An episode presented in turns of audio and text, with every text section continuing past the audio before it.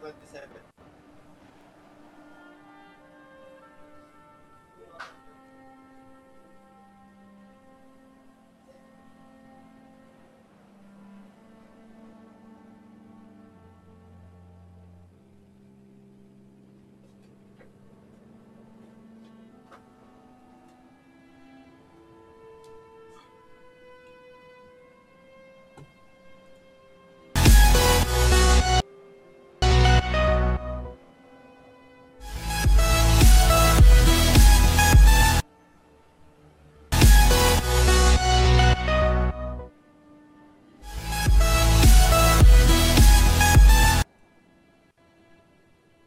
Hello and welcome guys to Monday mornings.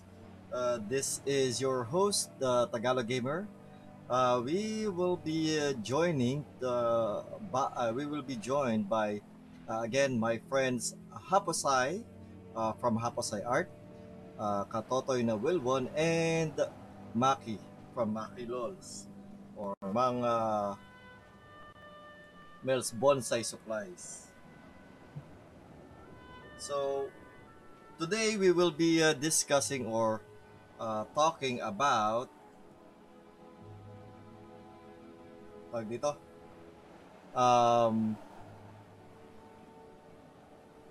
tabletop games. So, that's what we're gonna be talking about now. Wait lang po at tayo nag-share lang. Just need to share this to everyone. That's good. That sharing is already good. Let me call up my friends.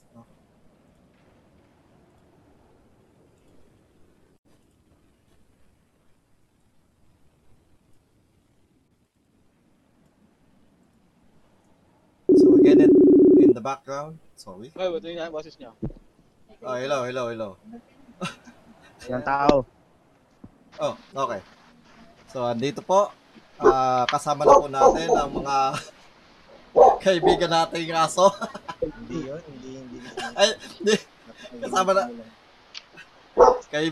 Kasama po natin ang mga kaibigan nating aso.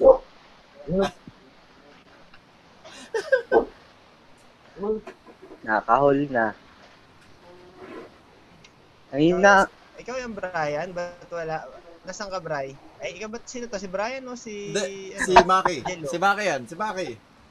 Eh, ba't ka boses nun? Sino? Yung aso? Oo. Hindi ko masyadong marinig ngayon si Ana. Sino? Si Wilwon. Si Wilwon at kaibigang Maki. Kaibigang Maki, Katotoy na Wilwon. Hindi ko karinig si Wilwon. Hello. Ayan. Umalis lang siya para mag-join ulit. Pagigising mo lang? Oo. Oo, kundi kapag ginising eh. Okay, so magandang umaga sa inyo. Ating Katotoy at kaibigan. May dalawang nanonood sa atin, mga kaibigan. Hello. Naririnig niyo ako? Oo, nadidinig ka na namin, Katotoy na Wilwon. Yeah. So, konting ground rules lang sa ating pag-uusap. May mga nadinig tayong feedback konti. So, kapag nagsasalita daw yung isa, is... let's let them finish, and then if we have something to say after that person talks, then you could go ahead and take in your piece. Okay? So, ang topic natin lang 'yon. Ang topic natin ngayon is tabletop games. So, whether it would be board games and card games, kung ano man, yun yung pag-uusapan natin yan sa loob ng isang oras o lumagpas man. Noong nakaraan, lumagpas tayo ng 1 hour and a half. So, ano ba yung tabletop games sa pagkakaintindi nyo? Magsimula muna tayo kay Happosai. Hello.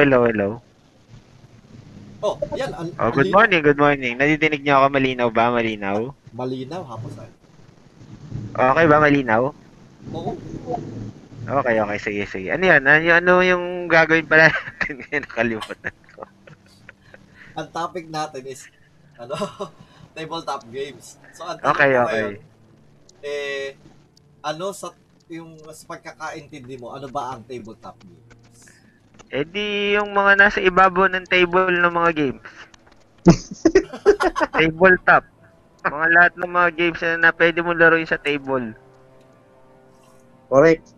Diba? O sino ba? Sinong next? Hmm. Ikaw, ano? Katotoy na Wilwon. Bilang natatawa ka na din dyan. Abay, ganun din. Siyempre, kung ano yung mga games na pwede laruin sa table, tulad ng mga card games, yun nga, nabanggit mo. Tapos yun nga, yung mga board games, yan. Tsaka board game. Oo. Mm-hmm. Eh, paano yung ano? Ka ikaw, baka may dadagdag ka. Ano? Kaibigang Maki. Kaibigang Maki, board game. Kaibigang Maki. Kaibigang Maki, umiinom ka pa ba na tubig o naghihilamos? Ay, irit mo naman. Nakawala kaibigan ba kayo? Nakawala. Baka naligaw sa bonsai. Sa bonsai forest? Oh, mayroon silang gubat nun eh. Kaya gusto niyang magliwaliw. Hindi niya makita at tataas na. Oh, yan, nawala lang. Wala na. Mataas kasi ang feedback doon pag ikaw nasa gubat ka kasi medyo mahirap yung makuha ng signal. Eh sa kanila bonsai forest, medyo mataas yung mga maraming mga bonsai. Medyo mahirap kung ng signal. Kaya naharang bonsai. Oh, nahawakan ng mga puno ng bonsai. Hello. Yung ano. Ayan na po ang kaibigan Maki. Narinig niyo na ako? Yes. Ayun. Malinaw. Ayun, sabi nga nila tabletop. So, nasa ibabaw ng table. Mm. Oh, bali, yun nga. Sabi ko, nagsa-side comment ako kanina paano pag hindi nilalaro sa lamesa. Halo ko nilaro sa sahig. Tabletop pa rin ba yun? Oo, may table ng mga Hapon na mababa eh. Hindi sa sahig. Tayo naglalaro tayo sa sahig eh. Ground top. Eh, table yun. Table din nila sa sahig. Table pa rin yun. Oo, hindi, pero pwede rin naman kumain kasi sa sahig. Okay lang. Tama nga, tabletop. Yung pwede matulog sa table. Eh, pwede sa... Ang tanong ko lang, paano kung computer? Di ba yung computer nakamatong sa table? Hindi, sa desk yun. Minsan yung computer mo, nasa lap. Sa desk yun eh, desktop. Oh, yung sa laptop. Oo. Yung nasa desktop. Okay. Kaya desktop doon. Eh yung nasa bed. Bedtop. Okay, so... Hindi kaya kami... And yung nasa car. Hindi, katulad nung kay Ferdy. Nasa bed. Pagbangon... Yung kay Ferdy... Ay, yung kay... Kanino ba yun? Kay Tagalog. Kay Tagalog Gamer. Akin po mga kaibigan. Tawa ko ng tawa. Hindi nyo maalala yung tatawag sa akin. Censored yun. Censored. Si Tagalog Gamer, ano? Si Tagalog Gamer, ano? Yung PC niya. Sino nga ba yun? Ano niya na... Yung PC niya nasa bed. Pagbangon niya, PC agad. Di ba? Paano pag nasa bahay? Anong tawag doon? Bedside gaming. Oo. Si Tagalog Gamer, pagbangon niya, may PC agad. Pagbangon niya, may PC agad. Bedside gaming.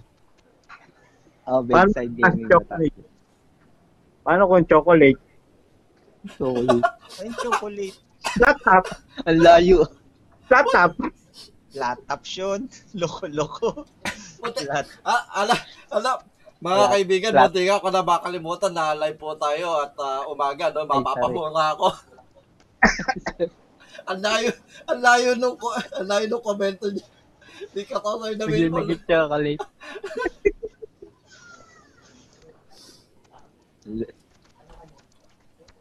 Ating na, game. Yun nga. Okay na, tabletop. Eh, paano kung nasa bubong ka? Huh? Rooftop game. Ay, di, rooftop game. Bedside gaming, oh, di ba? Ang dami nating ano, ang dami nating natutunan. Ano banyo? Banyo CR gaming. Banyo CR tap. Bathtub CR gaming. Bathtub gaming. Toilet tap. Toilet tap. Toilet tap gaming. Eh, hindi. Eh, paano pag nasa turumpo? Turumpo, pwede ba yun? Oo, tap game. Tap daw eh. Okay na, wala na, kumukorni na. Tama na yan. Loko-loko kasi si ano eh, si Perdi. Ay, si Tagalogamer eh. Kumukorni na, ano?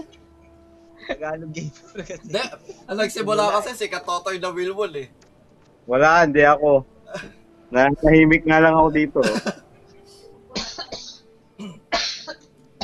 Na, inuubo na. Okay. Nako. Layo. Layo. Disperse. Hindi, aso yun. Aso ba?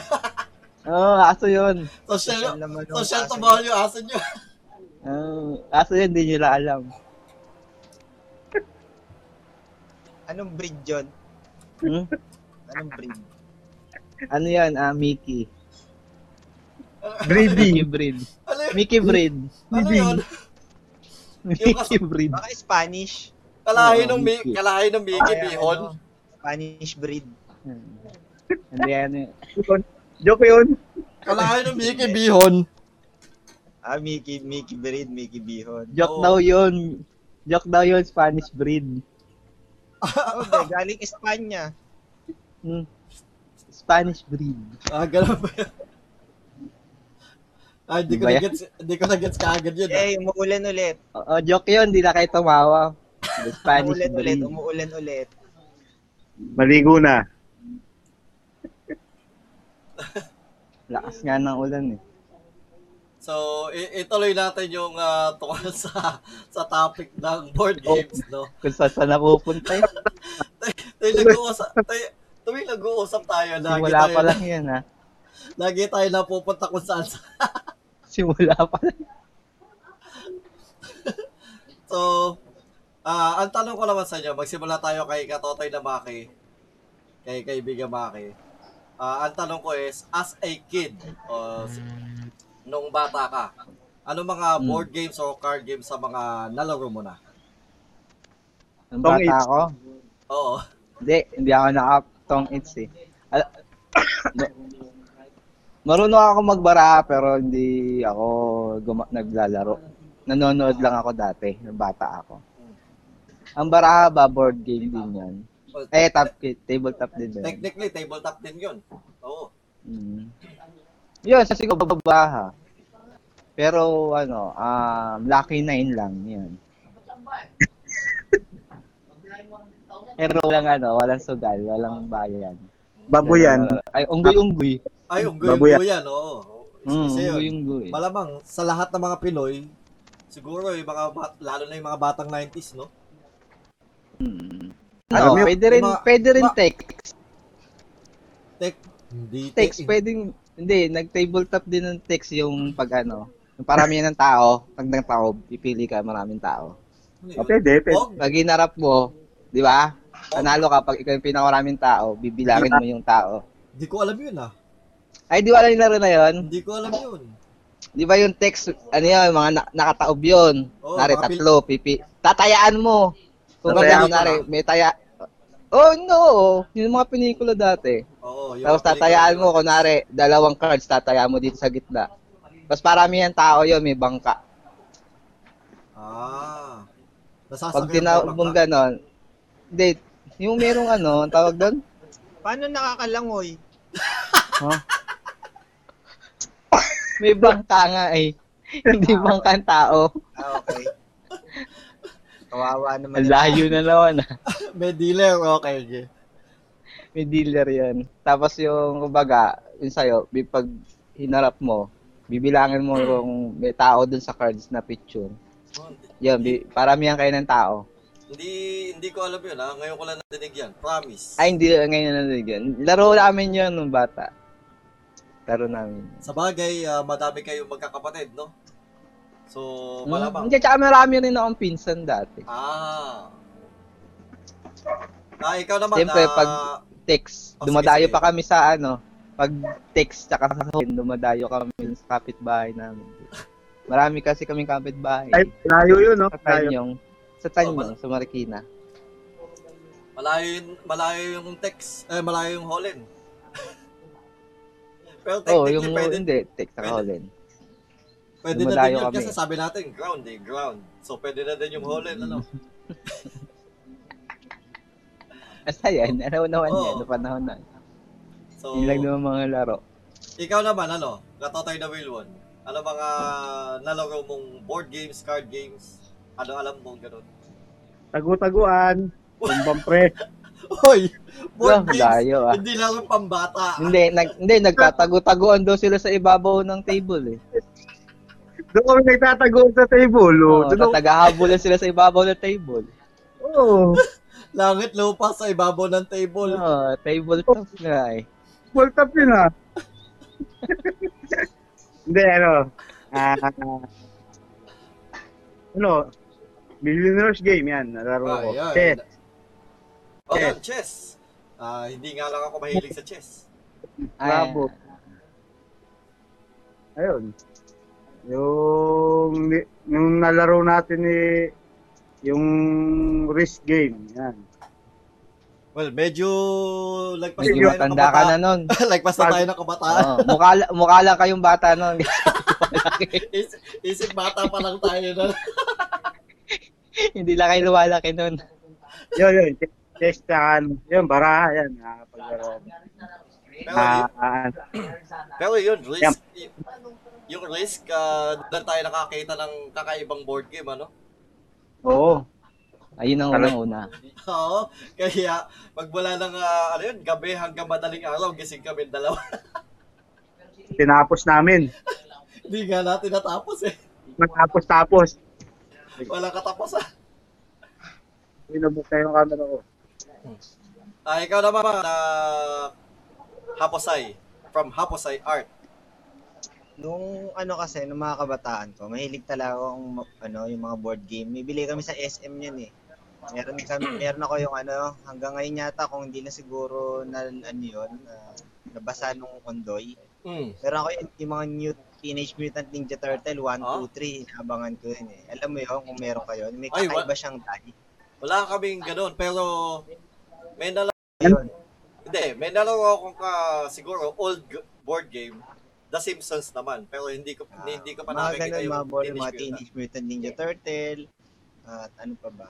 Yung mga G.I. Joe, may mga board game na ganun eh. Medyo kaiba. Nung elementary ako, may mga malilupit na mga, yung mini board game lang. Pinabibili lang sa... Ay, magnetic? So, ganyan, yung mga magnetic, ganun. May dice din, may mga dice, ganyan. Snake and Ladders nga pala. Oo.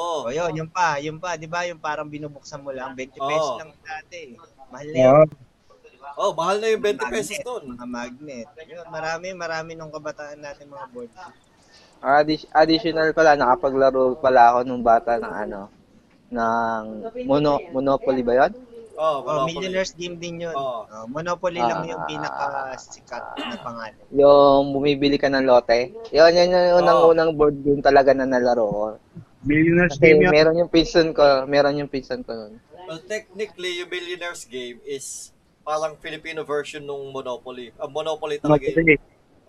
Yung pinaka-original. Kumbaga, may kopya tayo ng Millionaire's Game. Mas sikat sa Pilipinas yung Millionaire's Game kasi. Hindi, kumbaga parang,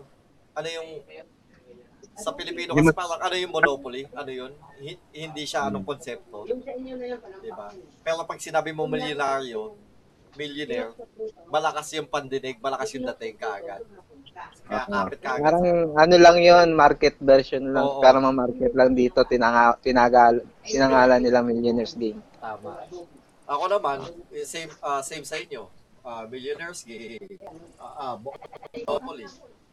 Tsaka yung katulad nung kay Happosai, meron akong isang kakaibang board game, yung G.I. Joe. Hindi ko alam po talaga kung paano laruin nun. Pero nakakita ako ng Games of the General. Eh parang ganun yung yung estilo niya. Madami siyang character, lahat ng character ng G.I. Joe may picture, tapos may stand. Tapos ginawa namin. Turango.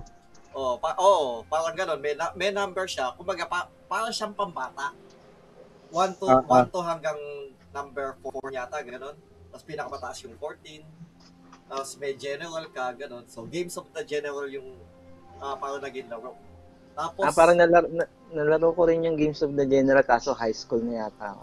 Madami niya sa Ampid kasi dati kung nakakapunta kayo sa St. Matthew nung panahon ng kabataan. May yung kanto noon, yung Kaladompins ba yun? Napakadami na board game doon. Doon ako bumibili. Ay, doon din kami bumibili ng Panic Comics eh. Oo. Sa kanto ng ng Paraiso yan. Oo. Malapit lang kasi din yung school namin sa inyo eh. So, yun. Kaya baon ko pa noon, 30 pesos. Malaki na yun nung panahon ko eh, 30 pesos. Laki ng baon mo ha? 10 lang sa akin. St. Matthews yun eh. Pag St. Matthews, nakakahiya pagka 10 piso. Ang laki naman ng baon nyo. Ako, baon ko, lang. Ubus yung lagi yun sa mga... Ay, pangas tayo, 10 piso. Ako, 5 lang. Pamasahe ko pa yung 3 nun. Ay, naka-service kami. Pero naging high school ako, naging 10 piso. Waba. Eh, wala na kami pera eh. Nung high school ako, 20 na. Kasi kailangan ng pamasahe. So, yun. Hindi ako, no elementary, wala akong pumasahe. Kailangan lang pamasahe pero lalakad lang namin yung school namin. May school ako na kami. Tapos bigla nilang nawalan kami ng pera kaya 20 na lang, ay 10 piso na lang. Kailangan lang pamasahe pero Wilwon, sumasabit lang 1, 2, 3. 1, 2, 3. Gawain niyo dati yun. Ay hindi ako hindi. Kasi ako yung laging pinapapasok nila sa loob eh. Ako never, kasi baka malaglag eh, kasi eh. Maliit kami nun ni Katotoy na Wilwon eh. Baka mahangin kayo, malaglag kayo. So, yun. Isa mga card games sa Baraha, bukod sa, nakapaglaro ako ng unggoy-unggoyan, di ba? Crazy 8, alam niyo yun? Yung chess, di ba? Ano rin yun? Crazy 8, kumbaga, ibababa mo yung baraha, kung heart siya or number, yung susunod sa'yo, kailangan ibaba niya either pares na number or pares na heart na mas mataas. So, kunwari, 2 siya, kailangan ibababa mo 3 na heart o mas mataas, o kaya 2 na ibang, kailangan mas mataas. Tapos, pag 8, kahit anong gusto mo, kahit ano, basta pag 8 na ang binaba mo, kahit ano sabihin mo pwede. Gusto mo heart, gusto mo number, pero bawal ang number. So hanggang sa mauubo, kung sino una ng paubo, siya yung panalo. Yun, pero hindi naman, At yung isang pinaka, tawag dito, unique na nalaro ko, yung sa board game ng pinsan ko, yung Rummikub. Paborito namin ng ng mga kapatid ko tsaka ng mga pinsan ko. At alam niyo, parang siyang domino. Tapos kung laruin siya, parang tong-its. Nung bata kami, hindi pa namin alam yung tong-its. Ang alam ko, Rummikub. So nung na-introduce sa akin yung Tongits, sabi ko lang, parang Rummikub to ah. Hindi maingay. Ano yun? Nagpipinagpiprito yata. Kala ko may nagtitinikling. Baka maglalatek. Pwede rin, naglalatek. Hindi, nilagay yung mikropono sa tapat ng tumutulong tubig. Ganun na. Oo. Kaya pala. So, yun yung... pinaka-unique na nalaro kong board game. Kala ko kumakain ng yung candy na pumuputok sa bibig. Pop rocks, gano'n. Bibili ako dati noon. Pumuputok sa bibig. Naalala ko pa. Marami rin ka na doon feeds niyan. Oh, di ba, bumibili ka din ng pali comics doon tuwing Biyernes? Oo. Doon sa may kanto. Yung mismong kanto talaga. Kami, yung kaklase namin. Ng, kami din eh. Yung kaklase namin, siya yung bumibili. Tapos nakikibasa lang kami. Siya lang kasi mas madaming pera. Siya yung malaking baon. 5 piso kasi yun eh. Ang mahal. Ang binibili ko lang. Bumibili nun. Kung alam mo lang, kung siguro kung manga yun dati, dami ko na siguro ng ipon nun. Kinain lang ng dagat, tsaka noon doon yun. May panic comics pa yata ngayon. Nagbebenta pa yata yun dyan kay na Wilwon eh. Wala na siya. Ewan ko lang. Parang nakita ko nakadisplay pa rin dito. Eh. Parang may nakasama. Dito sa may malapit sa kanto. Sa may labasan, oo. Nakita ko may nakadisplay pa rin eh. Nakasapay. Ewan ko kung binibenta o display lang ngayon. Alam mo ba, nung inanasya na kay MJS siya, yung Panic Comics, parang naging na siyang parang icon. Icon na. Pwede siguro kung meron kang mint niyan, pwede mo na ibenta yun sa mga collector. Hindi, nagiging collection na talaga siya ngayon. Totoo, collection na siya ngayon. Vintage na siya. Lalo na yung, ano, yung mga Combatron, yun ang vintage talaga. Oo, Combatron, no? Oo. Vintage na siya, tutuusin, ano na siya. Kasama na siya sa mga vintage item na kinokollect na yun. Oh, kasama na siya. Lalo na kung may first edition ka. Ay wala, hindi ko inabutan yun. Ang napakamahal nun pag first edition. Combatron lang eh. Kung nung may Combatron na, tsaka lang ako doon nag-collect. Sinimulan ko lang yung Combatron. Eh ako, kinokollect ako nun, ano yung mga X-Men na cards, yung malalaki. Kasi laki na din ako nun. Kasi laki na magic cards, gano'n. Oo. Tapos nandun yung stat niya, yung strength. Oo, nagkaroon din ako nun dati. Yung history niya, nandun sa kanya yung background niya. 150 kasi isa nun eh, tapos 4 yung laman. Saka yung X-Men na ano, yung dinudugtong-dugtong, bali siyam yun, di ba? Nabubuo ng isang buo. Yun. Na Marvel, na cards. Hindi nyo ba na ano yan? Hindi ko nabuo yun eh. Ako meron ako noon dati. Marvel na cards. May villain, may hero, parang isang kata. Tapos siyam siya, pag didikitin mo, mabubuo mo isang frame. Nasama-sama sila parang ganun. Dugtong-dugtong sila. Meron yung dati. So, balik ulit tayo sa X-Men Ultraman. Balik ulit tayo sa topic natin naman ulit ngayon.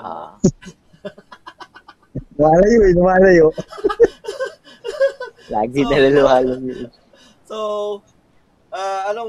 So, kayo, anong masasabi nyo naman? Kung ikukumpara nyo, malamang nakapaglaro na, since may mga bago akong board games ngayon, no?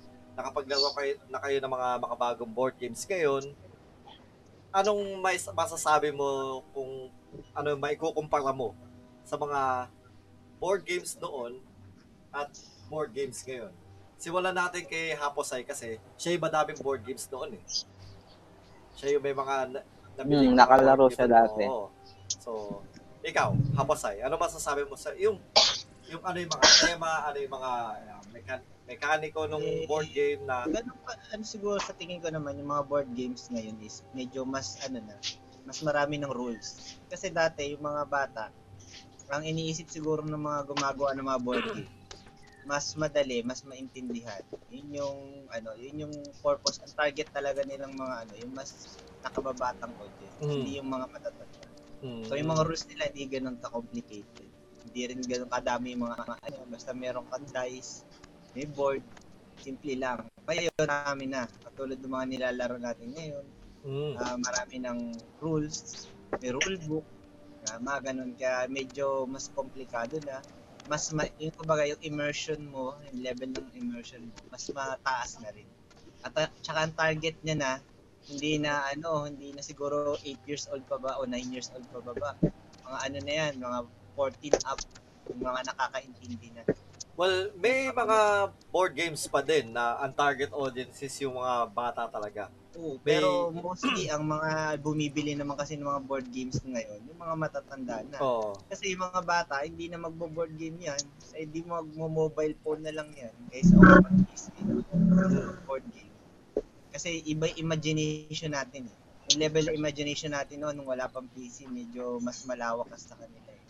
Mas nag-imagine tayo ng mga bagay na gusto nating mangyari kahit sa kanila. Ngayon, nakadulot na sa kanila yung mga gusto nila makita eh. Meron ng PC, meron ng internet, di ba? O tayo, hindi. Iniisip lang tayo through imagination pa rin tayo dati. Hindi kasi uso yun.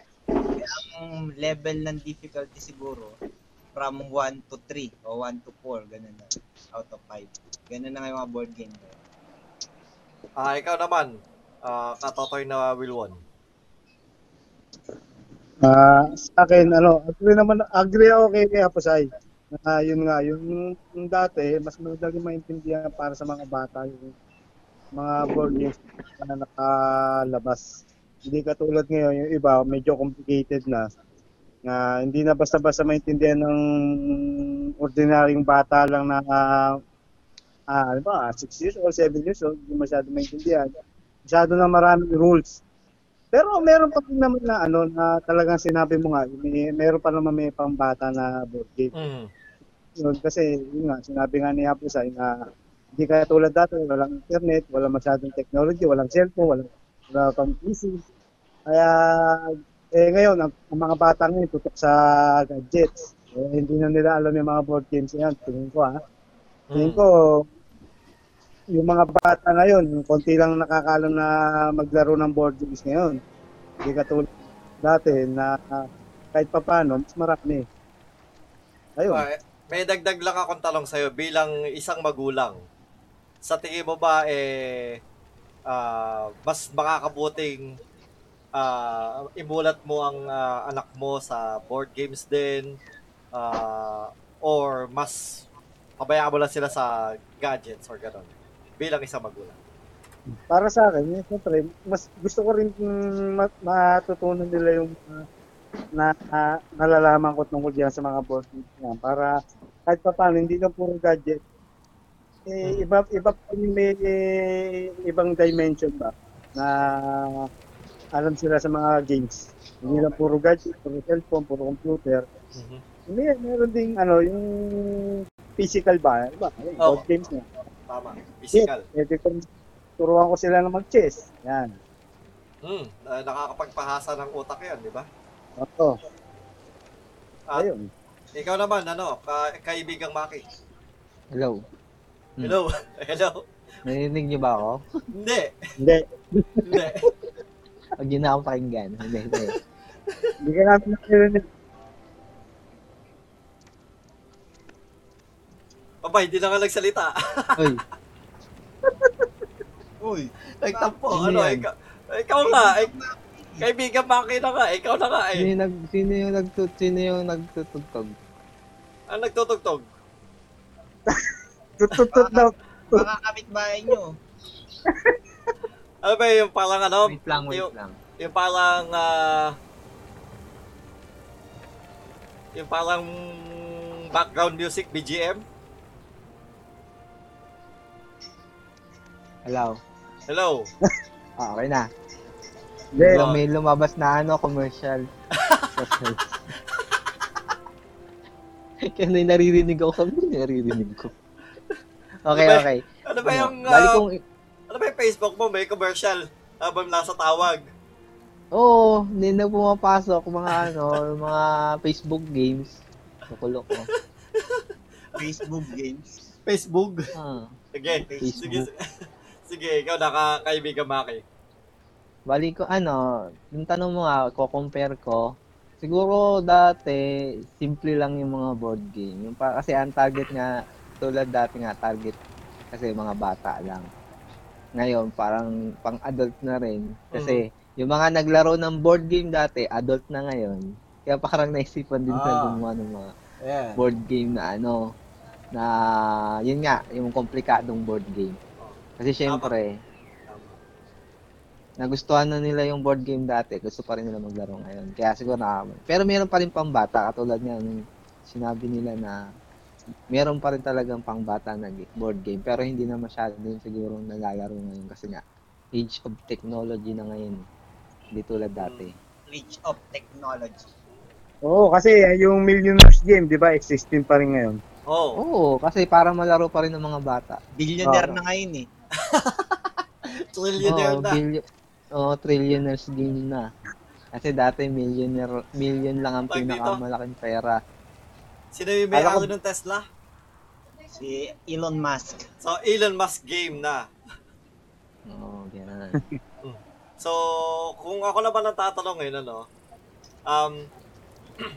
sa mga nalaro, ito bilang ako isa ng adult, nakapaglaro din ako nung mga lumang games.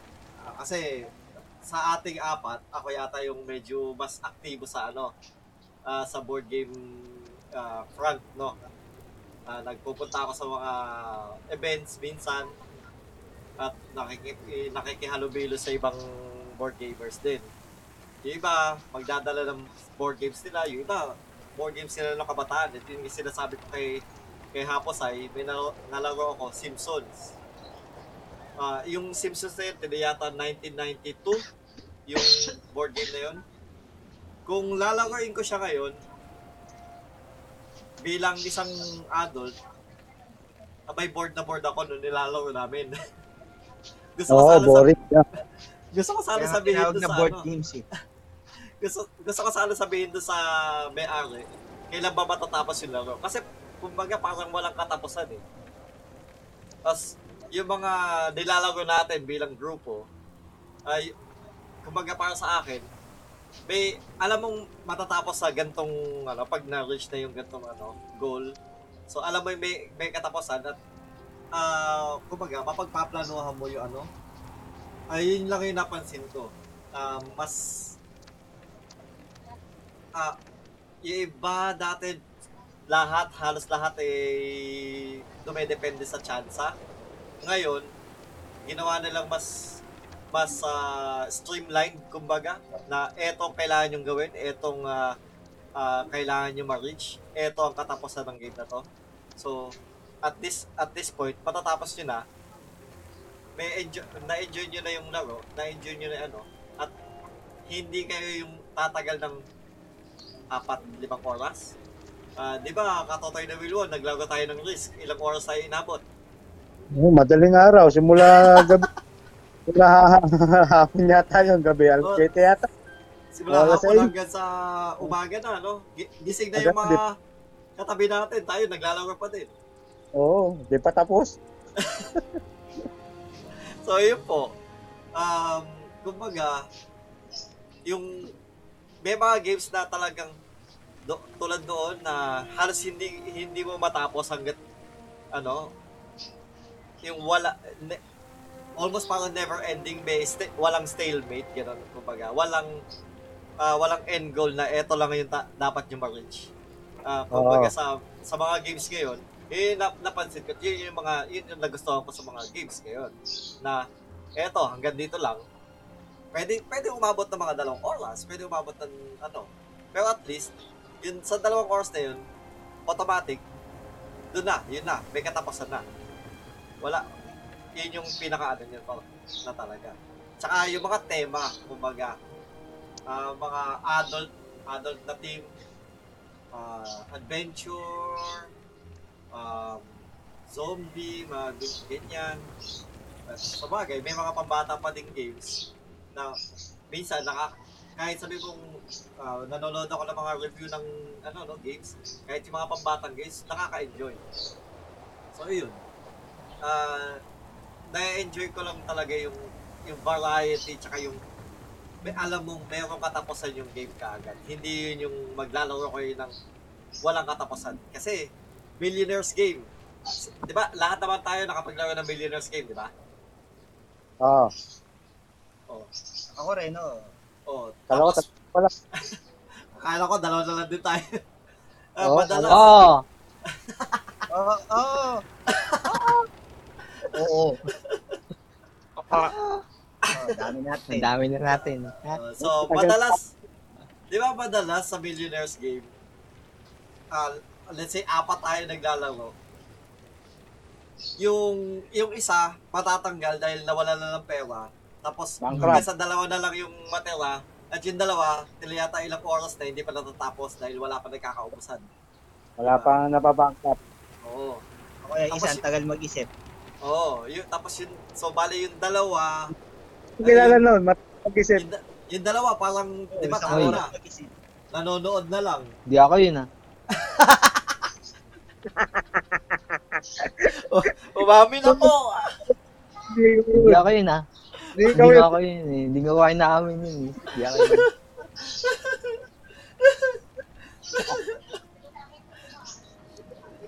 Kumbaga, sa atin, nakaikot na. Ando ba din siya sa, uy. Tapos. Tapos mag-isip. Kasi nasa Mars. Matagalan ng feedback doon nasa Mars. Matagalan signal. So, yun. Yun yung ayoko sa mga lumang games, yung halos walang katapusan. Never ending story. Oh, yung mga napansin ko sa mga ibang games noon. Well, yung chess. Sample nga ng games na walang katapusan? Yun nga, halos Millionaire's Game. Pag hanggat sa meron ano, pa rin yun, pero matagal lang. Matagal. So, hindi siya yung definite na may end goal kayo na pag na-reach mo yung $3 million, panalo ka na. Di ba? Kumbaga ganun. Kung may ganung goal, if you reach $300 million, you win the game. So, yun, parang mas okay sa akin. At least, magpapaunahan talaga kayo na baka ano. Meron din mga katapusan, kahit walang katapusan, pag naubusan na sila ng pera. Hindi, pag ano. Kumbaga sinasabi ko, mas sobrang antagal bago mo ma-achieve yung goal na yun. Hindi kapag dumating na yung nanay, tapos na, oy, umuwi ka na! Ayun na, natapasan nun. Kanina pa kayo dyan, umaga pa lang kayo, nagsisimula, gabi na, hindi ka pa umuwi. Ayun na katapusan nun, may katapusan pa rin. Yun lang. Pag nasunog na yung bahay nila, kasi napabayaan nila. Hindi. Yung sinain nyo, susunog. Ayun. May katapusan. Katapusan mo na rin. Palo ka na, palo. Oh. Eh kaso ilalagay mo yung ano, yung board game sa likod ng puwet para hindi masakit. Hindi masyadong masakit. Oo. Yun yung ending nun. Hindi pero ganoon nga kasi. Hindi kasi ang target lang kasi dati ng board game. Bata. Sa akin, parang enjoyment lang eh. Hindi enjoyment siya. Enjoyment. Para panlibang lang, libang yung mga bata, para may malala, parang ganoon. Hindi tulad ngayon kasi madalas yung ginagawa na ngayon parang may mission game na, adventure game ngayon. Oo. Kaya may mga ending. At enjoyment lang talaga. So, kung isang tanong naman para sa atin lahat, ano? Kung i-rate nyo yung sarili nyo from 1 to 10. 10 being, kumbaga, parang addict na addict ka sa board games. 1, kumbaga, wala akong pake. Tapos yung 5 and 6 yung middle ground. Anong rating mo sa sarili mo at bakit? Ako na unang sasagot. So, kumbaga para sa akin, masasabi ko na nasa number 8 ako. 8, gano'n, mataas. Kasi, para sa akin na na-enjoy ko talaga maglaro ng board games. Yung pakikisalamuha sa ibang tao, kapag may nakikilala kang ibang tao na nakakalaro mo, ganun. Tapos yung ibang board games, di ba? Strategy games. So, pag-iisip mo, chess, dama, ganun. Kung paano ka makakapag-isip ng strategy sa kung paano ka mananalo sa larong to, ganun. At saka, ako yung tipong kung gusto ko yung game na yon, hindi ako pag-iipunan ko. Dahil nga, di ba, mga board games ngayon medyo may, hindi naman yan libre lang. So, binibili din. So, kumbaga parang, I will spend time and I will try to, yung mag-ipunan yun kasi gusto ko siya at gusto ko siyang malaro. Kumbaga, at saka, hahanapin ko talaga. Minsan, may mga games na mahirap hanapin. So, magse-search talaga ako ng mas mura na kahit second hand, basta lang malaro yung board game na yun. So, nasa number 8 ako, kumbaga. Highly enthusiastic, pero na willing to at least spend some money on it. Pero hindi naman yung sobrang addict na eto lang yung laro ko. Ganun. Kay tayo? Kay kaibigan Maki. Ako? Hindi. Hindi kasi Maki. Sino ka? Sino ka? Eh, kayo ka na may mukha sa likod. May mukha sa likod kayo. May mukha ka sa likod. Hindi, siguro ako mga 4 lang or 5 ganun lang. Bali, nai-enjoy ko naman siya. Pero hindi ako mag-risk nung sabi katulad mo na pera na gagastos. Pero kung palaro, yayain mo ako maglaro, o hindi ako tatanggi, parang ganun. Lalaroin ko siya. Technically, hindi ka 4. Siguro mga 5 or 6 ka. 5 nga, ganun nga.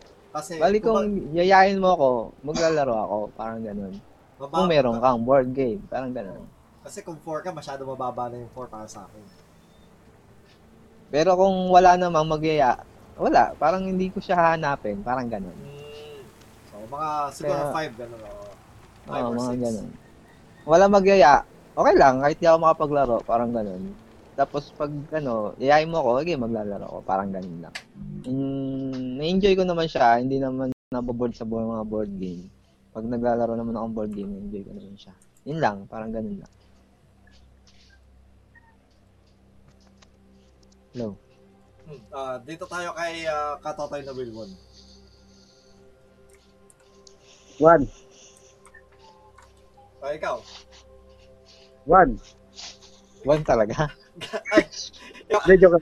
May sagot ka na pala. Kala ko, ewan. Kala ko sabi mo, ewan. 6.5. 6.5.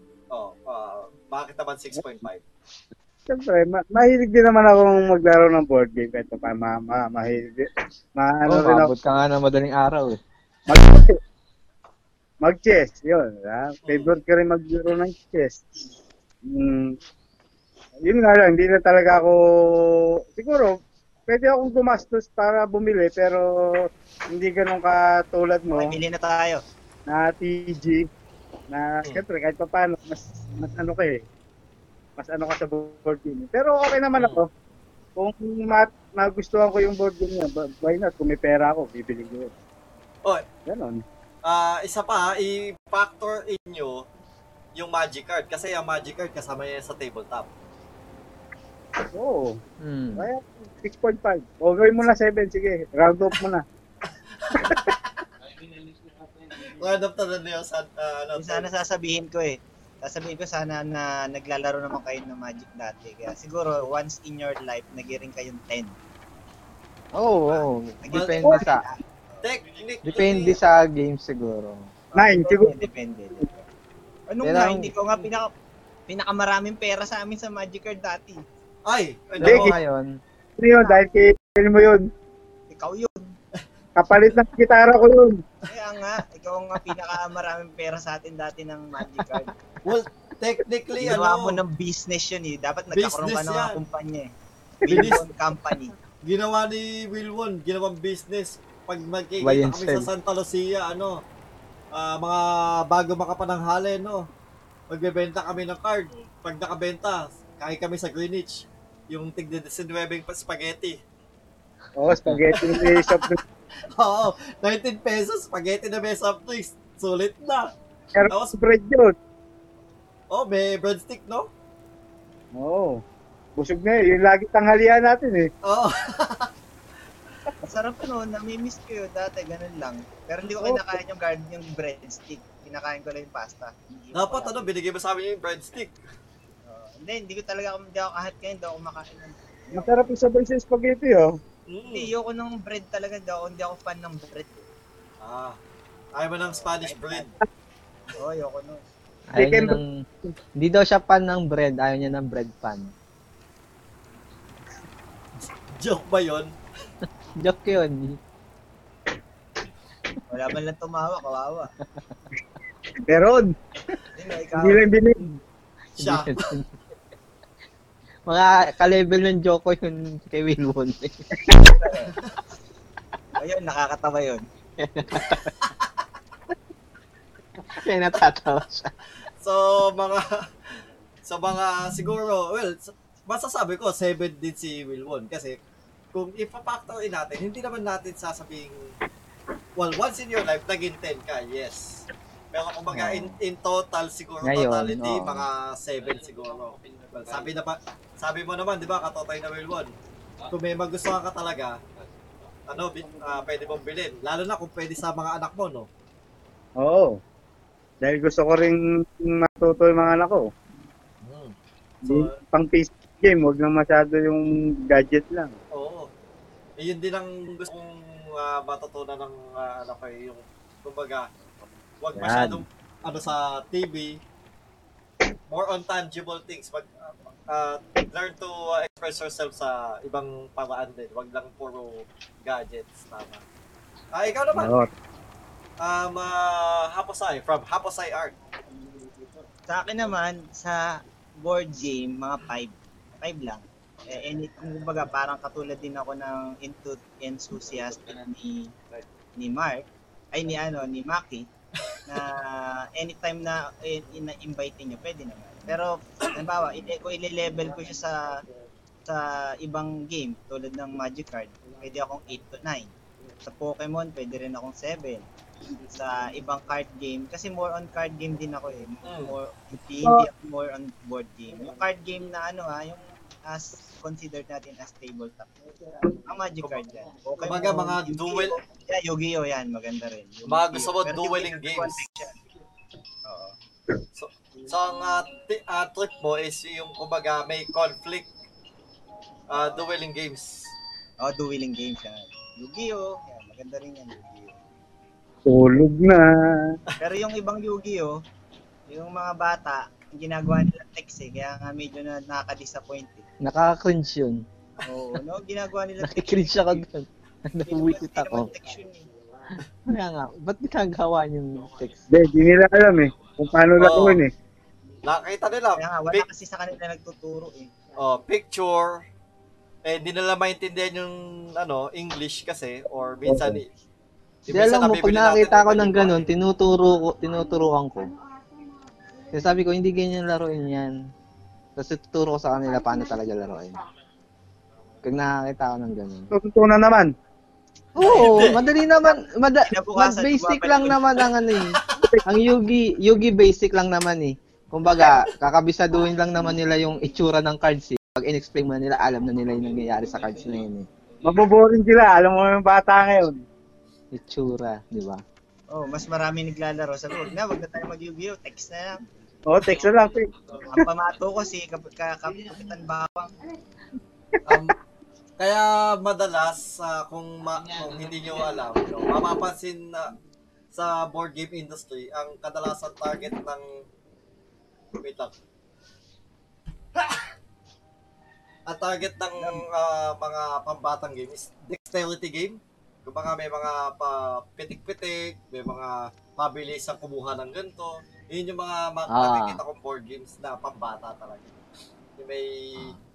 Yung aktibo sila, hindi yung nagbabasa ng card, ibababa ko to, ikaw na. Parang progress game. Mm-hmm.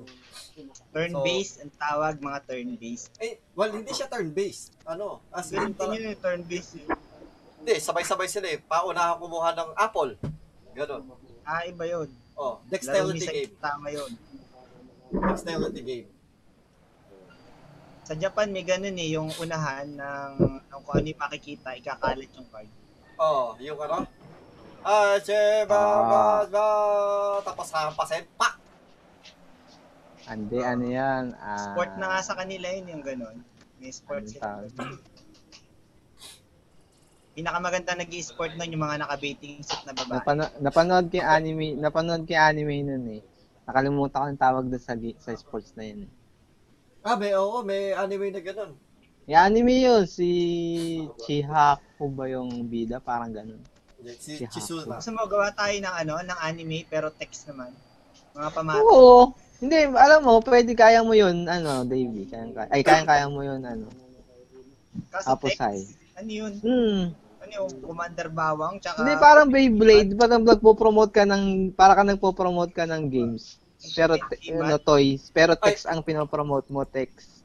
Oh, tipong meron akong power na nangiipit ako. Yeah. Pwede clip.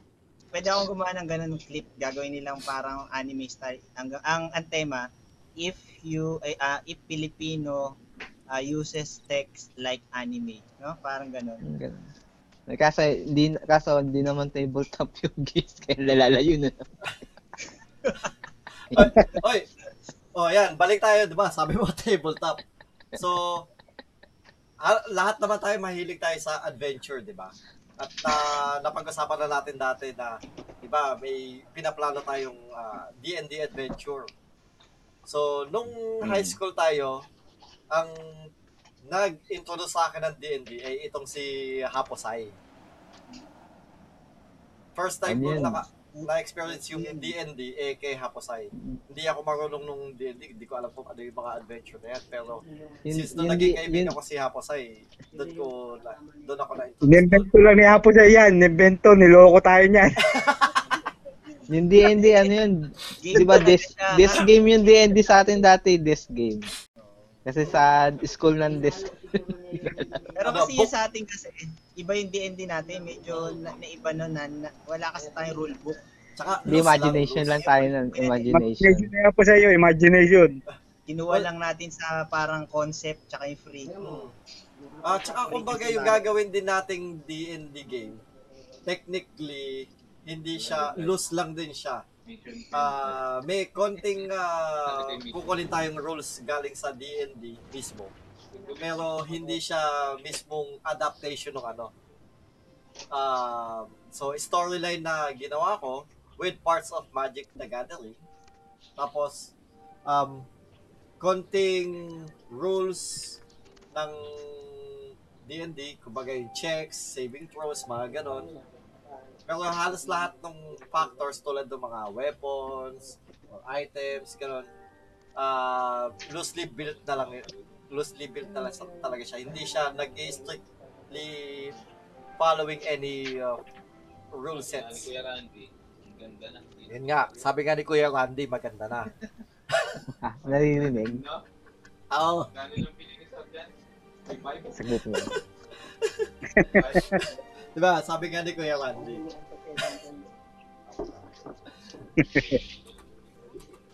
So, ikaw, ano? Dito, Happosai. Since ikaw yung nagturo sa amin ng D&D, saan mo siya natutunan? Ano yan, nagte-trace back yan sa akin nung grade 4. Uso kasi sa St. Matthew, mayaman yung mga tao dun eh. Talagang bumibili sila ng mga D&D talagang kit.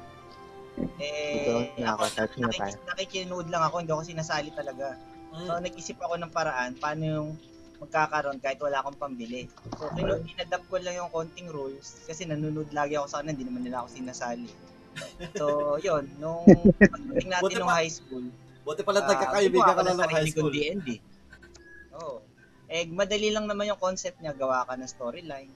Gawa ka ng character na gusto ng mga player mo, yun, tapos na. Tapos gawa ka na, ikaw na bahala, imagination mo na maglalaro.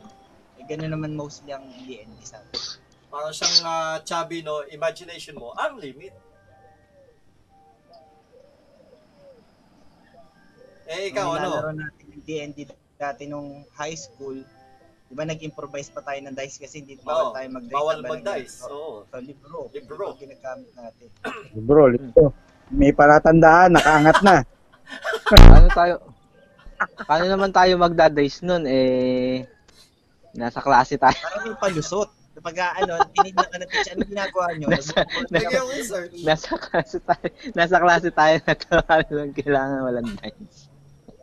Ganun tayo ka-utak dati, ganun tayo ka-improvise. Ay! Ginawa nating dice libro. Oo, tapos yung rules, yung adventure, parang nagbubulungan lang. Ang malupit pa nito, habang nagle-lecture. Paano ka maglalaro ng D&D? At Sa malapit pa nito, ba 100 pa si Ferdi sa mga quiz. Oh. Hindi ka nakikinig. Ito maganda. Ito naalala ko lang bigla, no. Ito, well, technically desktop gaming kasi sa ibabaw ng desk natin ginagawa. Hindi ko lang alam kung kasama ka namin doon, Maki.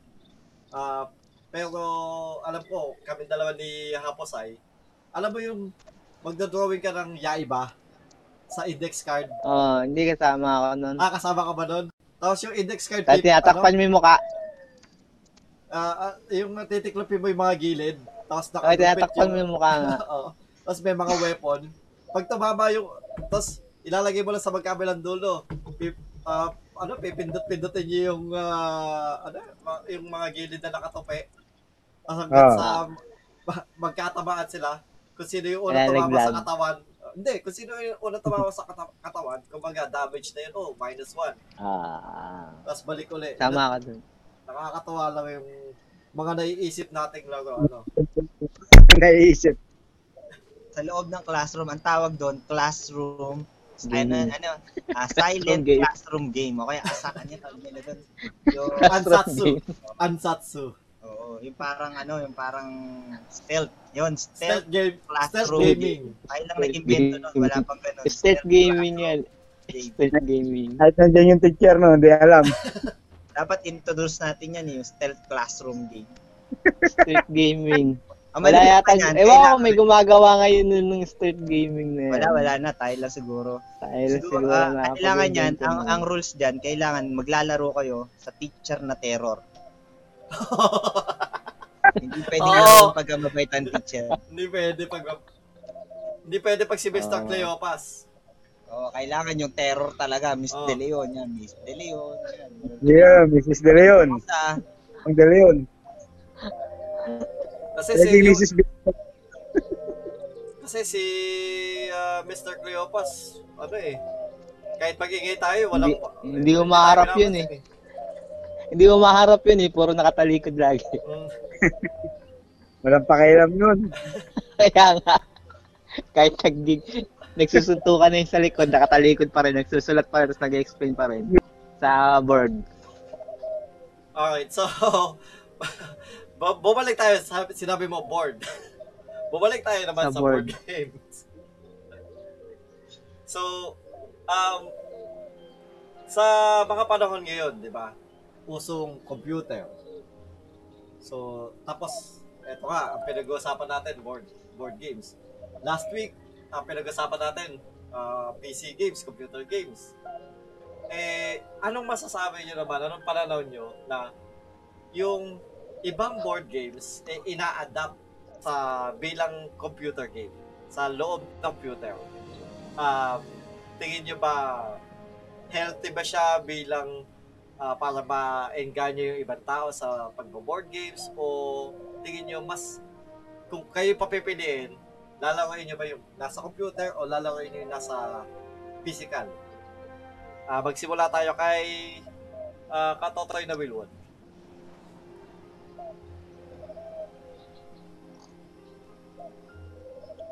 Yun lang. Thank you. Maganda yan, Wilwon. Tama. Masang-ayon ako dyan.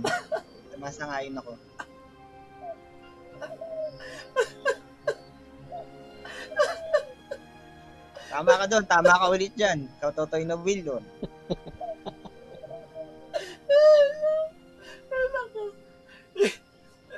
Eh, napaka-insightful yung sinabi mo talaga, Katotoy na Wilwon. Napakaraming idea. Marami ako natutunan. Munti ka na ako maluha talaga.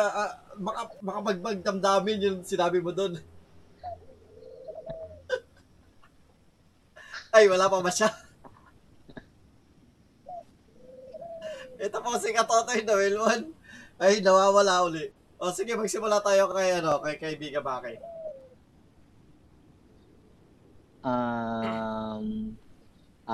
Ayun din ako dyan. Ayun, umalis siya. Mukhang nagsasalita naman siya. Hindi lang natin nadidinig. Hindi niya na nadidinig. Ako na rin. Yay!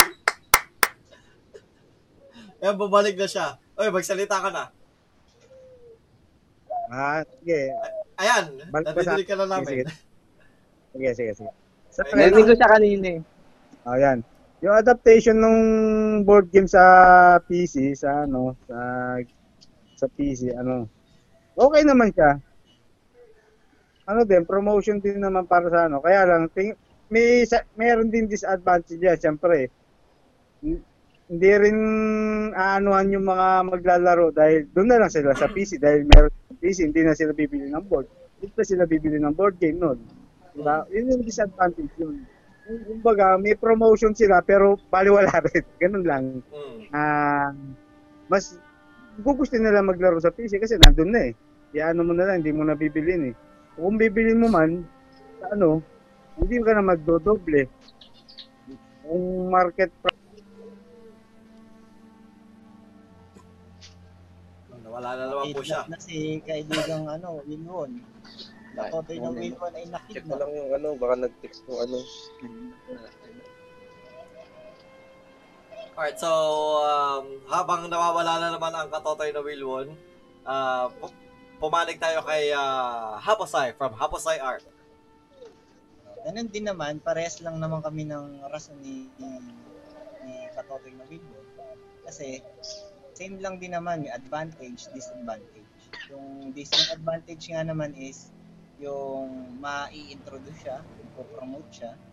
Tapos mas madali siyang hindi mo na kailangan ng mga peripherals. May mga games na kailangan ng gano'n. Pero yung disadvantage nga naman nun, yung essence ng board game na pwede kayo mag-get together, mag-usap. Yun yung purpose naman ng board game na talagang physical. Parang ganito daw, comics. Parang comics din. Yung iba kasi natutuwa lang sa internet. Pero mas maganda pa rin yung bumibili ka ng sarili, sabi ni Stanley. May sarili kang copy. Mas maganda pa rin. Kung ikaw, sa sarili mo, anong mas papaboran mo? Mas papabor ka ba sa board game or card game sa computer, or mas gusto mo mayroong physical na kopya? Since nasa age na kasi tayo ng ng computer age. So, sa tingin ko, mas okay na rin siguro yung kung ano yung, kasi hindi rin tayo makakuha ng audience. Tayo lang din ang maglalaro ng mga kakali kung board game lang. Konti na lang kumbaga yung mga nakaka-appreciate ng mga physical na mga board game. Although, yun nga, kung ako pa papaboran ko, mas gusto ko yung hindi mo na siguro kailangan pang bumili. Mas kumbaga mas tipid na sa sa computer na lang. Ganun na lang siguro. Kasi ngayon para sa Magic card, ganito. Bibili ako ng Magic card, kung totoo Magic card. Every once 2 months, 3 months, meron silang bago. So, hindi mo siya magawang magkakatahan niya. Pa talagang budget. And kung nandun ka naman sa PC, pre-PC version niya, nakakapaglaro ka na maayos, nakakuha mo yung item mo kahit hindi ka bumibili. Para sa akin, yun lang yung advantage niya. Meron ring disadvantage syempre, pero since ang pinapaboran ko is yung PC, dahil wala pa akong pabili. Ikaw, Katotoy na Wilwon, yun. So, bumalik tayo sa'yo. Sa palagay mo naman, kung ikaw ang papipilian, anong mas gusto mo? Physical o yung computer version ng laro? Naman siya? Kumbaga, parang may advantage na strategy. So, sa akin, parang half-half siya, 50-50 sa akin. Kasi, sa physical na board game, pag kasama ka, naglalaro na katropa mo, yan, mga kaibigan mo, mas nagkakaroon kayo ng bonding eh. Pero pag sa PC kasi, hindi masyado kasi, hindi nyo kita yung isa't isa, mag-mic lang, or kung meron mang webcam. Kumbaga, hindi naman masyadong enjoy yun, pati sa PC. Yung immersion, mas maganda talaga immersion ng physical. At least, meron dong biruan, meron dong asaran. Okay. Sa physical, medyo seryoso eh. Ayun, yun sakto. Bigla kang magbabato ng itataob mo yung mga baraha mo dahil, nandaya na, gano'n. Matadaya. Wala makakaamoy ng utot mo. Oo. Oh.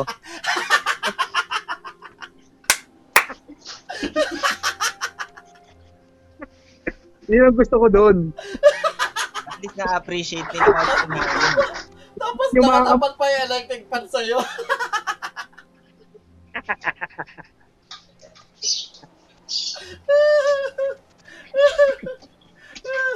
Yung isa, nasa sulok, utot na utot, tapos yung electric pa nakatapat pa, galing sa kanya papunta sa'yo. No? Yung mga nakakamiss na factor doon eh. Yun yung kagandahan ng pag-physical board game. Oh, ayan.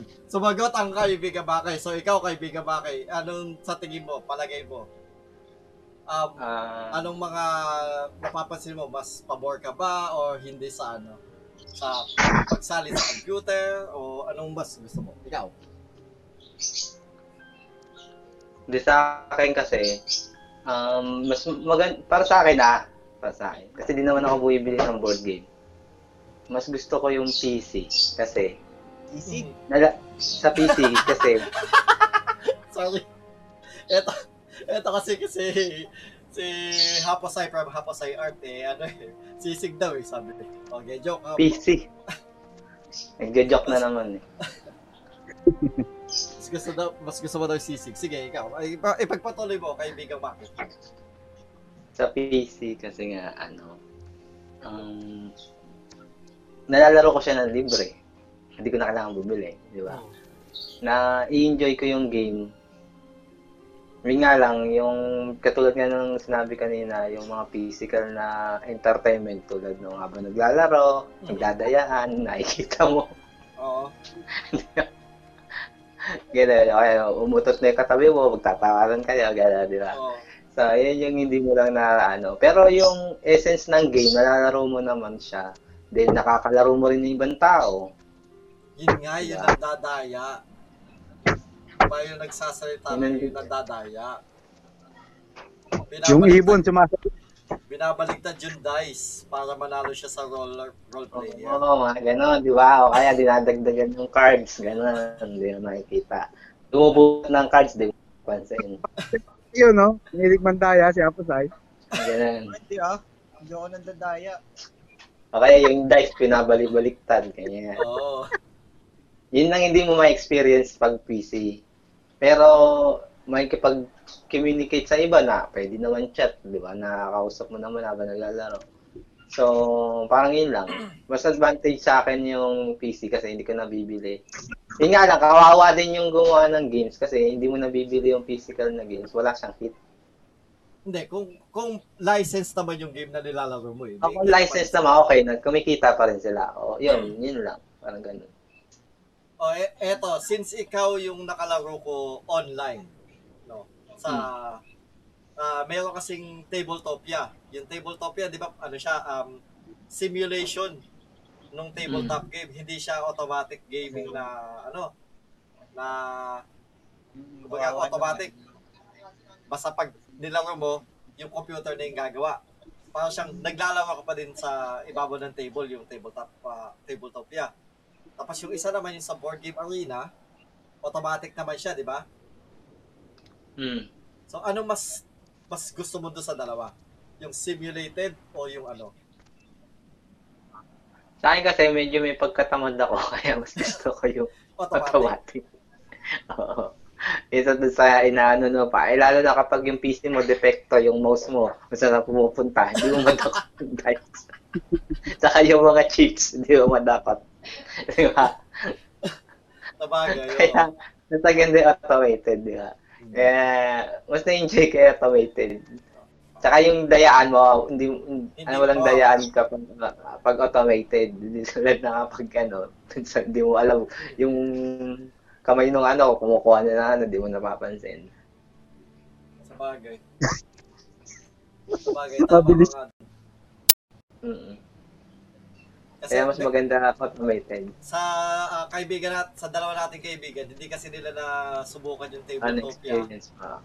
Hindi pa nila na-experience. Yung Tabletopia kasi is simulated gaming siya ng ano, mga board games. So, blood ng role player. Para ka lang naglalaro sa ibabaw ng mesa. Walang, hindi siya automatic na pag ano, bubunod ka ng dice, hindi siya automatic. Lahat kayo mag-roll, ganito, lahat ganun. Walang ano, kayo, kumbaga, kung hindi nyo alam yung rules, hindi gagaling. Hindi siya maharap. Oo. Hindi siya maharap. Kailangan alamin nyo yung rules, oo. Kasi kumbaga, parang tayo lang nasa ibabaw ng nakapalibot sa isang mesa, naglalaro lang. Nasa desktop din, lang yung games. Hindi lang natin kita yung isa't isa. So, kumbaga sa akin, kung ako naman natatanong, mas hilig ko naman yung ano, physical. Kasi, yun nga, gusto ko yung nahahawakan ko yung dice, gusto ko yung nakikita ko yung cards sa hawak ko. Kahit sa magic cards, mas gusto ko maglaro ng physical cards kaysa sa ano, sa PC, sa magic, MTG Arena. Mas trip ko yung physical na ano. At hindi ko din gusto yung ano, ewan ko kasi sa MTG Arena, di ba, may mga ano, yung pag sinama mo yung cards, may mga ka-effect-effect pang ganun. Hindi ako masyadong ano sa ganun.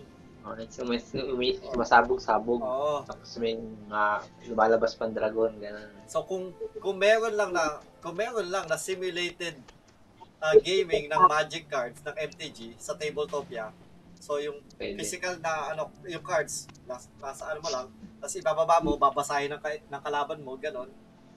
Normal na parang naglalaro lang kayo sa kumbaga magkaharap na kayo ganun. Mas magugustuhan ko yun kaysa sa MTG Arena.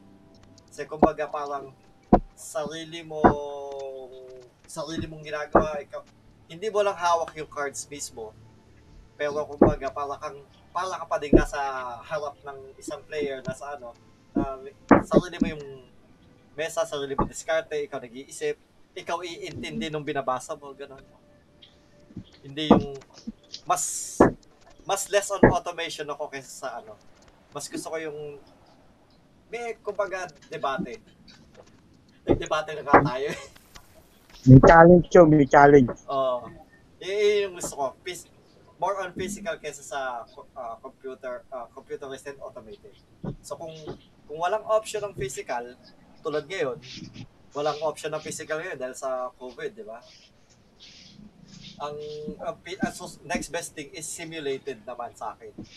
Is yung ganun pa din, halos parang ikaw pa din yung naglalaro, hindi yung click mo, automatic na lahat. Yun lang.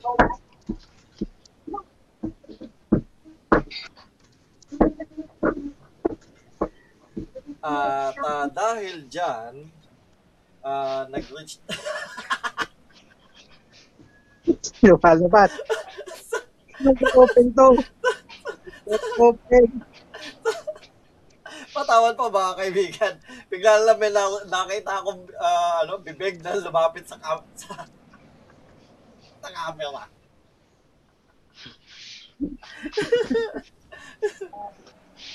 At dahil dyan mga kaibigan, napag-usapan na natin yung board games at card games.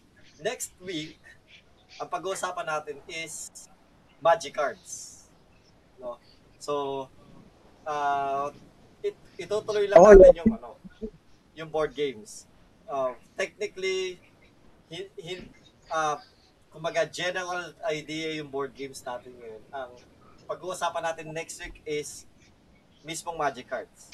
So, yung sa ating apat, di ba? Lahat tayo naglaro ng magic cards, tama? Oo. Oh. Oh. Oh. Ah! Oh. Ah! Oh. Oh. Oh. Oh. Wala na si Happosai din. Tulog na. Hindi, baka nagbanyo. So, yun. Pag-uusapan natin is MTG or magic cards. So, yun ang pinaka-focus area natin next week kasi isa din siya sa parte nung pinaplano namin at ginagawa naming adventure, D&D adventure series. O nga po pala, bago ko makalimutan, sa mga nanalo, no, na sina Lance Carlo, Michelle Asajar, Juna Magin din. Since wala sa inyo ang nag-message sa akin, I'm sorry to say this is already the end of your limit. Yay! Yay! Napupunta sa amin. Yay! So, mamimili po tayo ng ibang mananalo. Wait lang.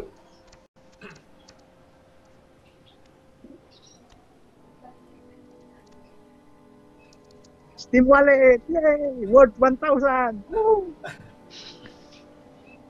200 lang! 1,000 ka dyan.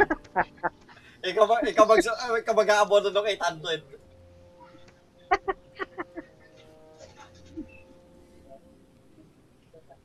Salamat ka po pala kay Arlene who liked the Tagalogamer. Thank you for liking. So, wait lang.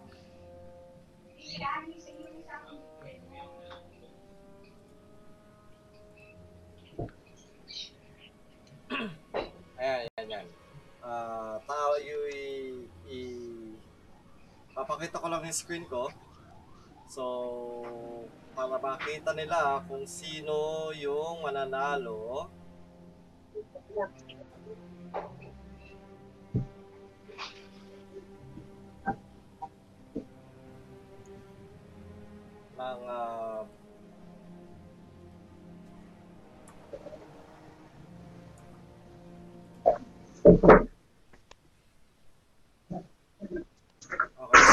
Bubunot po tayo ng wait.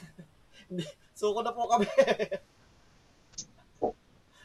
Hindi kami lalaban. So ito po. Bubunot tayo ng mananalo ngayon.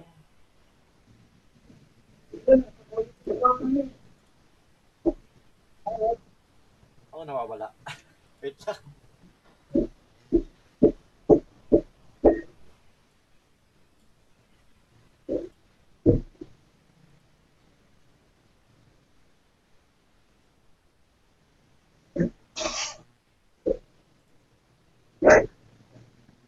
Ay, nawawala. Oo nga, wait lang.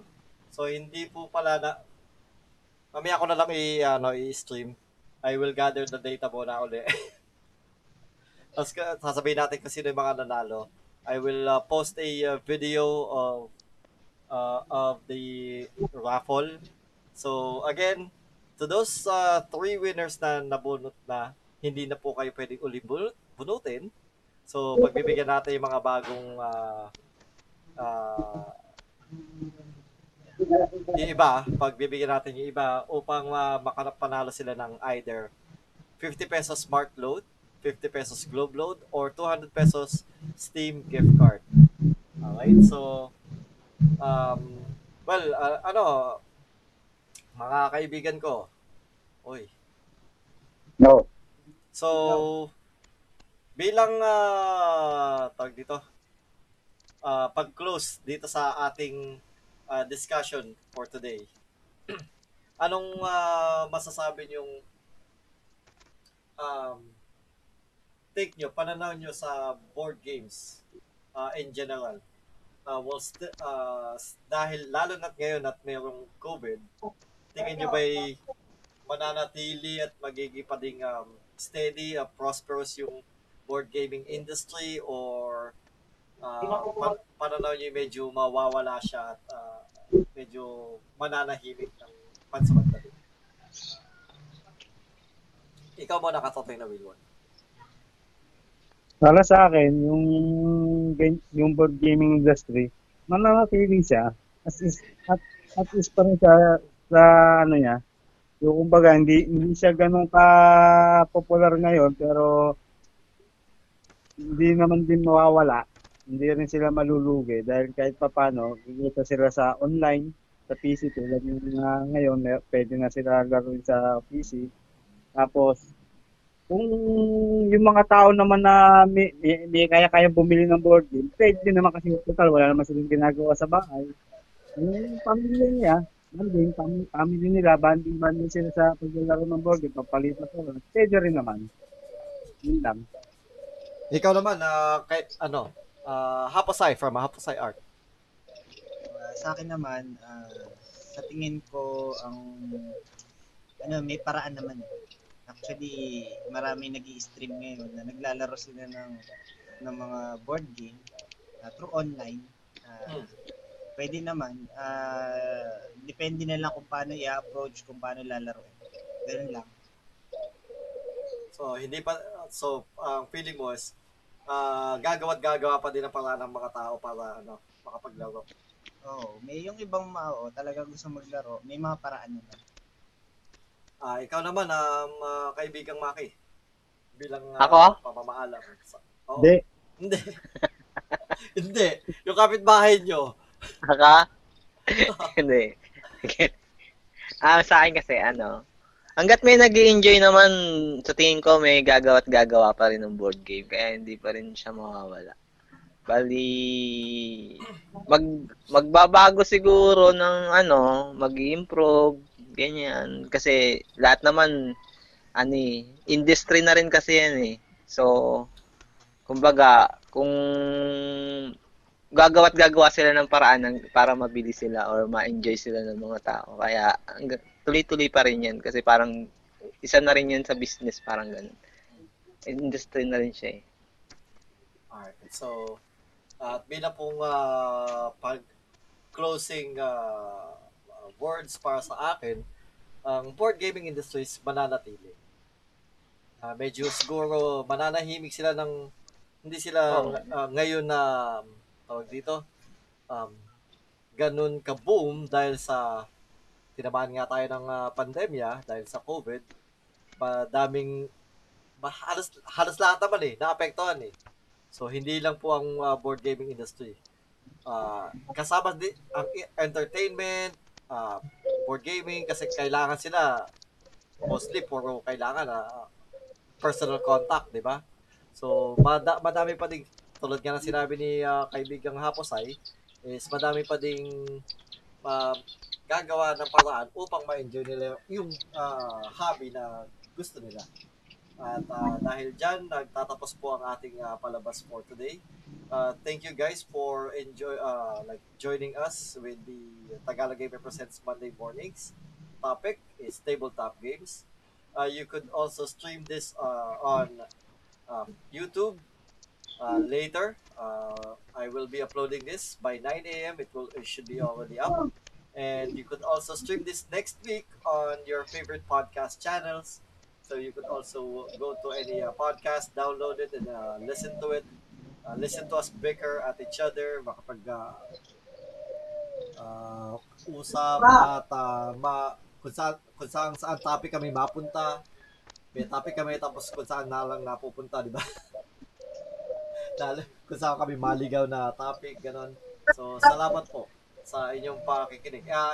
Any last words from you all? Saan ka pa namin makikita ang pages again, Happosai? Actually, medyo inactive ako ngayon eh. Pero I'm planning na gumawa rin ako ng sarili kong manga. Baka i-post ko na rin sa Happosai Art. Yan, sa Facebook, Happosai Art. Tapos, pwede ko na rin, check nyo na lang din yung page ko ng DevArt. Pero most likely, gusto ko talaga gumawa ng sarili kong manga. Manhwa style with color. Ayun, mga kaibigan, no? So, again, check his Facebook page, facebook.com/happosaiart. And ano yung Deviant Art mo? Deviant Art is Happosai HHH, 3H 2020. Okay. At, itong ating si Kaibigang Maki, pakipromote yung inyong Facebook. Ako naman, makikita nyo lang naman ako dito sa aming bahay.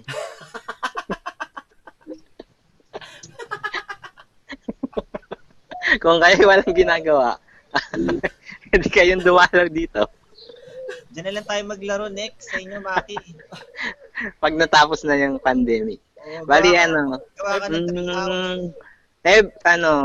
promote ko lang yung business namin, Mang Mel's Bonsai Supply. O, dyan tayo sa ibabaw ng bonsai.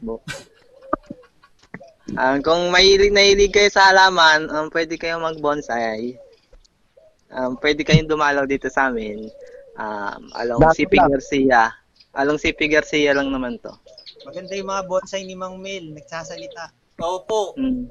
Tapos nagsasalita nga yung bonsai namin. Sa totoo lang. May kasama fairy. Hindi, meron kaming ano. Meron kaming kasabihan sa bonsai. Ano, bali, hayaan mo yung bonsai mo ang magsalita. Hmm. Alam mo ibig sabihin nun? Oh, hayaan. Kasi meron kasi kasi yung ibang nagbi-business ng bonsai kasi sinasabi nila, 'di ba? Yung bonsai nila. Uy, maganda 'yan.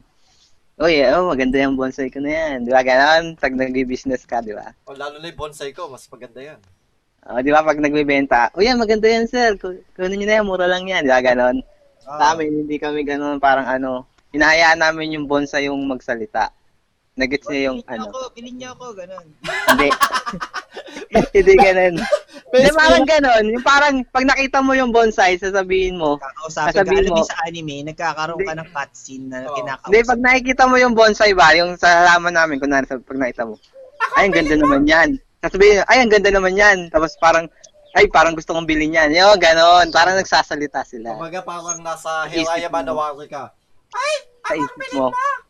Sige na. Oo, di ba? Kaya, oh, yung ganda naman yan, nawaga-waga nun sila. Ibig sabihin, yung bonsai yung nagsasalita, hindi yung ikaw ang nagsasalita para sa bonsai. Nagsasalita. Ano? Hmm? Yung bibili, yung nagsasalita. Oo nga. Hindi, pero parang pinapakita niya sa sarili mo, sa yung bonsai, sinasakita niya sa sarili niya, na, oh, bilhin mo ako, parang ganun. Magkay na akit. Oo, yun yung meaning noon, parang ganun. Nararamdaman mo yung ano, enerhiya ng bonsai yung. Oo, parang ganun. Parang na-urge ka, pag nakikita mo siya, na-urge ka. Parang ang ganda nito, parang gusto ko itong bilhin, ganun. Gusto ko sinabi ni Katotoy na Wilwon, yung bumibili yung nagsasalita. Oo, hindi yung nagtitinda. Ay, loko. Okay, yun lang. Okay. Tandaan nyo, Mang Mel's Bonsai. Mang Mel's Bonsai Supplies. Ano yung buy one, take one uod. Buy one uod, take one earthworm free. Oo, earthworm. Magkakit ko yun. Okay, ikaw naman, Katotoy na Wilwon. Saan ka namin makikita? Ano mga page nyo? Hindi nyo ako makikita. Pinagtatago ako. Wala, dito na ako sa bahay. Wala nyo ako. Hanapin nyo ako. Para makita nyo ako, dito na ako sa bahay. Oh. Makikita nyo na rin soon kami. Pag kami camera na kami, maglalaro kami ng live. Yung kamay lang namin. Kamay lang namin. Nude tayo, nude na tayo naka-nude. Oo, pero hanggang nude. Pero hanggang leg ko lang. Isipin nyo na lang. Kamay lang namin. So, o kaya, nude pero hanggang ano lang, hanggang puwet lang. Nakot, pinatigil ka agad tayo sa ano. Papatigilin ka agad tayo sa ano. Hindi tayo pwede dito sa YouTube tsaka ano. So, bawal daw. So, tawag dito. Oo nga po pala mga kaibigan, this coming September, ako tsaka si Katotoy na Wilwon, at sana lagi siyang sana maging available siya on time. Sana. Eh magko-cover kami nung ESL1. Dota 2. Yun, manood kayo niyan, maganda 'yon. So i-cover namin 'yan. Uy, wow, ang ganda noon. Ano 'yon? Ano 'yun? Dota 'yun. Dota 2. Hindi ka kasi nag-Dota. Dapat marunong ka mag-Dota. Oo. Alam mo na ang 5 beses na natapos ni Kuya Jobert 'yan. Yan na naman tayo eh.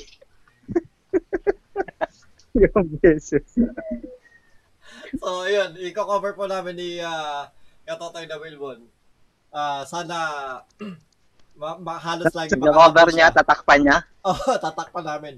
Sana mahabol niya yung schedule. Yung playoffs lang yun i-cover namin the whole week. So, every time na magko-cover kami, like yung first games lang, yung 2 p.m. onwards. And then after that, yung Saturdays and Sundays, full games will be covered. And we'll be seeing you then. Again, that's gonna be by the first week of September, I believe. So mark your calendars by then. And well, yun lang. Nga po pala, again, please like and the facebook.com/Tagalogamer. Nakalink sa description below yung YouTube channel ko kasi wala pa akong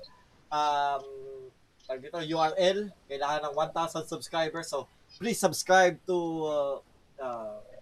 my channel sana para makagawa na tayo ng sarili nating URL. At soon, we are planning to make our animated version